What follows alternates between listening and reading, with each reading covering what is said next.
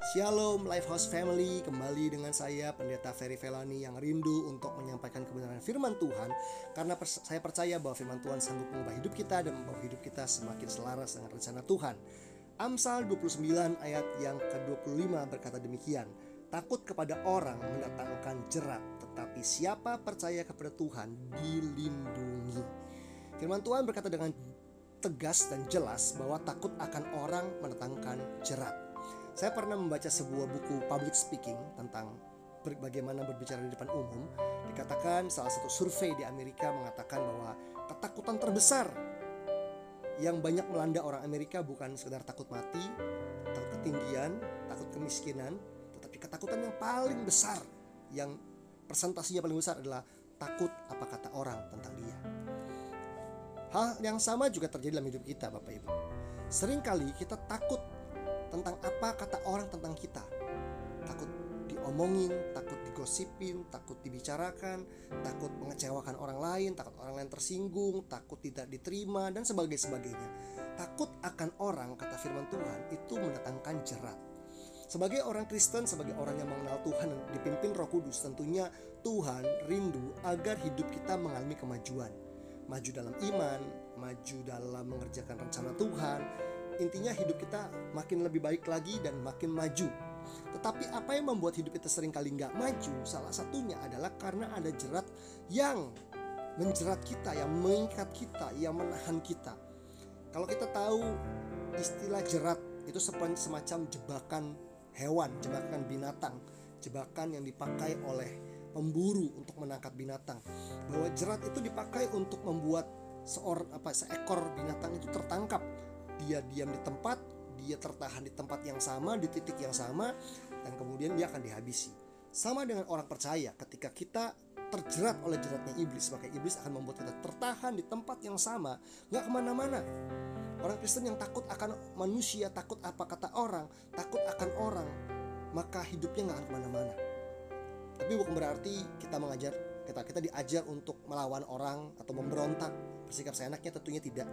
Tapi ketika urusannya dengan kebenaran firman Tuhan maka saya percaya kita harus bersedia untuk taat melakukan kebenaran tanpa takut terhadap orang-orang di sekitar kita yang mungkin bisa menghalangi kita atau menahan kita untuk berjalan dan melangkah dalam ketaatan. Bapak Ibu dikasih Tuhan, ketika kita ter, terkena jeratnya iblis, iblis ingin menghabisi kita, dia ingin mengalahkan kita, dia ingin membunuh iman kita, dia ingin membuat kita kecewa, dia ingin membuat kita takut. Sehingga waktu kita takut, kita punya iman yang negatif, kita punya iman yang salah, sehingga akhirnya kita tidak hidup dalam ketaatan, tapi kita hidup dalam ketidaktaatan.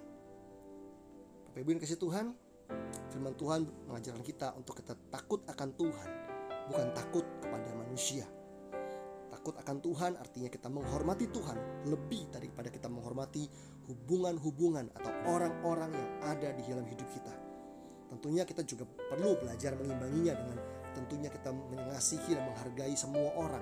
Tetapi menghargai Tuhan, menghormati Tuhan harus menjadi uh, sikap tertinggi dalam kehidupan kita sebelum kita menghargai dan menghormati manusia. Saya percaya bahwa berpegang pada kebenaran itu beresiko. Melakukan firman Tuhan itu sangat beresiko kita bisa mengecewakan orang lain kita bisa mengecewakan pasangan kita hanya karena kita taat mungkin ada di antara bapak ibu yang bergumul masalah finansial. Ketika anda memutuskan untuk hidup jujur dan berintegritas hidup anda ternyata susah. Kalau anda mau berbohong dan berbuat curang mungkin anda bisa mendapatkan uang dalam jumlah besar dan dalam jumlah cepat dengan cara yang mudah. Mungkin ketika anda memutuskan untuk taat dan berintegritas pasangan Anda kecewa, orang-orang terdekat Anda kecewa. Tetapi berpegang pada kebenaran memang beresiko. Berpegang pada kebenaran memang berat dan sulit.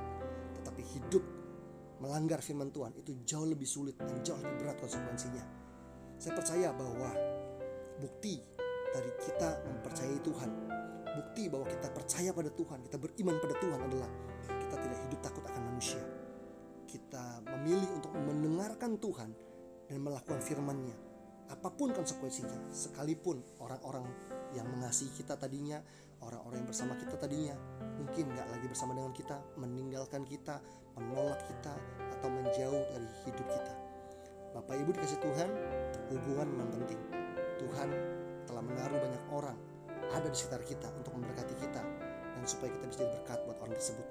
Tetapi jangan jadikan hubungan-hubungan yang ada dalam hidupmu sebagai berhala yang membuat Anda akhirnya lebih mengasihi dan lebih menghormati manusia daripada menghormati Tuhan. Jangan sampai Anda terjerat berjeratnya iblis sehingga hidup Anda tidak maju dalam Tuhan dan tidak bisa menggenapi rencana Tuhan hanya karena takut apa kata orang tentang diri Anda. Tetap lakukan firman Tuhan dan hiduplah dalam ketaatan. Tuhan Yesus memberkati.